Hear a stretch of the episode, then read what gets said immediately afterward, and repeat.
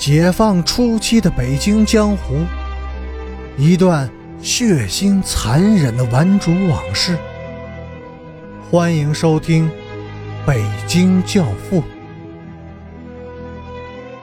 第十集。神医把白脸和大巴拉让进屋，自己伸出脑袋向门外四处望了一阵，这才把屋门紧紧的关上，让座。倒茶，一番客套之后，他撩开帘子进了里屋，抠索了好大一会儿，这才拿出黄豆粒大小的一块烟膏子。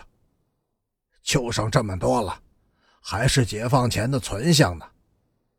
说完，他开始给白脸把脉。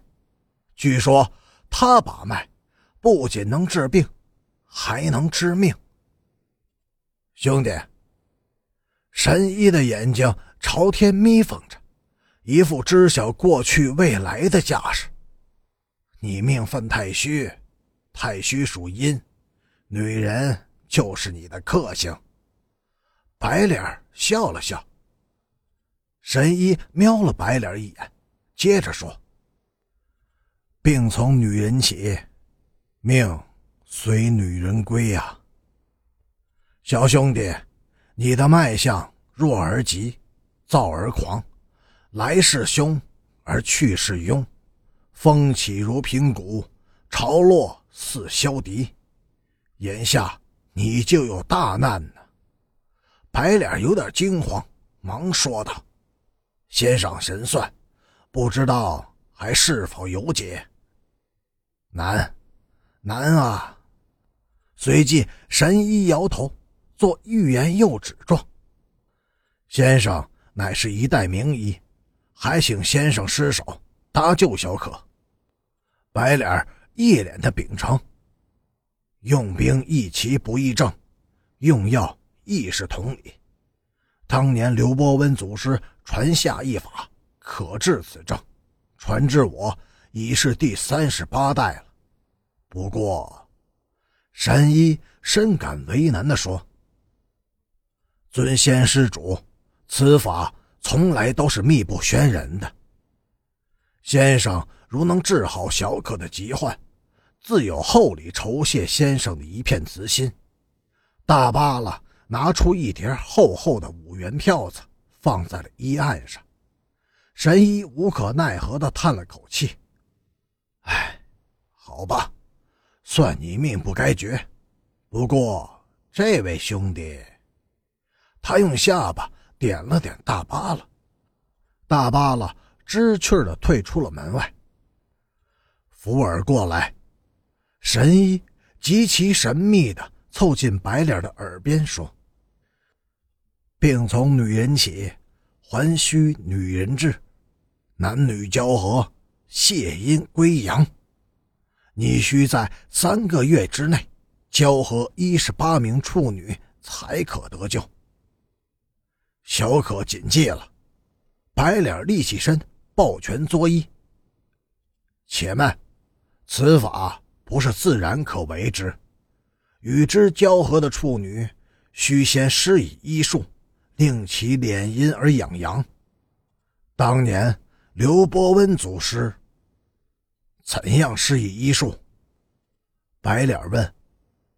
老朽可略施薄技，使其门户洞开。以为纳阴之所，话未说完，神医突然感觉到自己的下体似乎被一颗重磅铁锤猛撞了一下，他的身子一下子弯成了弓形，像一只煮熟了的大虾，他的蛋蛋被撞碎了。白脸把右膝从神医的两腿之间抽了出来。让他绷得紧紧的身体缓缓地滑到地上。他妈的，老王八蛋！快说，烟膏子藏哪儿了？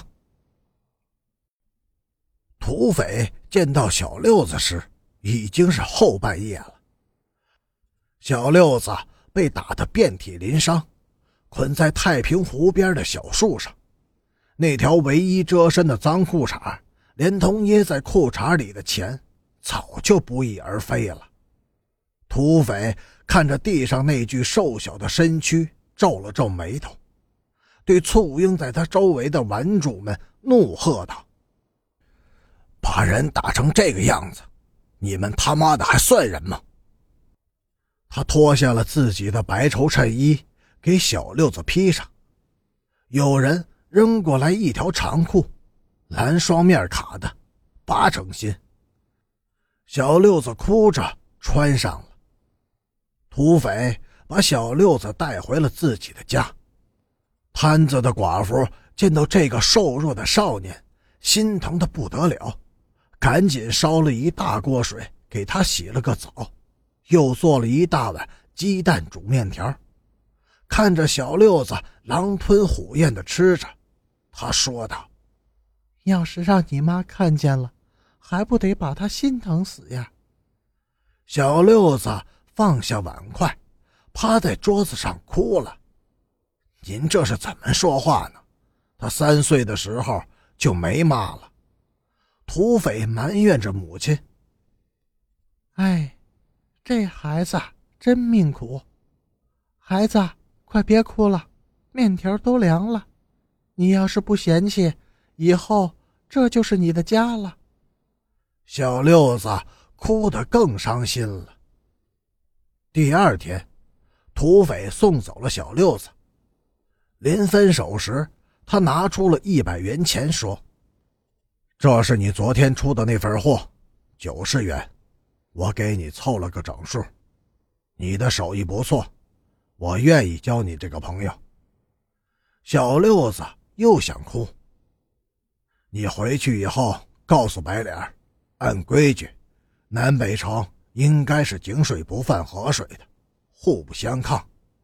以往是我们做的不对，大家结下了茬口，但是打来打去的，两败俱伤，对谁都没有什么好处。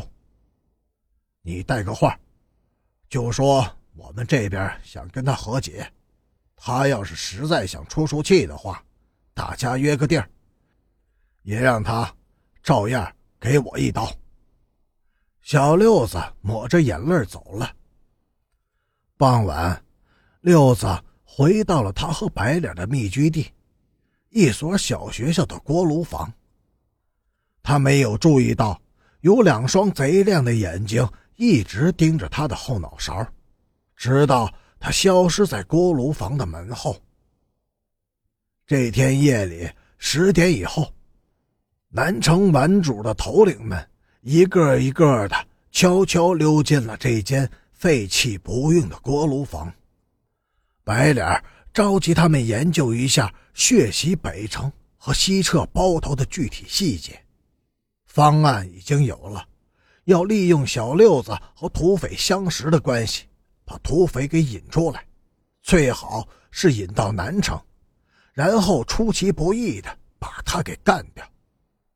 事情办完以后。有关人员一律撤到京包线沿路的各个站点去。关键是要快，最好一两天内就把事情办完。最近公安局追查的特别紧，在北京多待一天都会有风险。白脸忧心忡忡地说道。凌晨四点，突然有人敲门，一个女人的声音在门外响起：“里边都有谁呀？”怎么到这会儿了还亮着灯呢？屋里头，白脸一下子就站了起来。感谢您的收听，下集更精彩。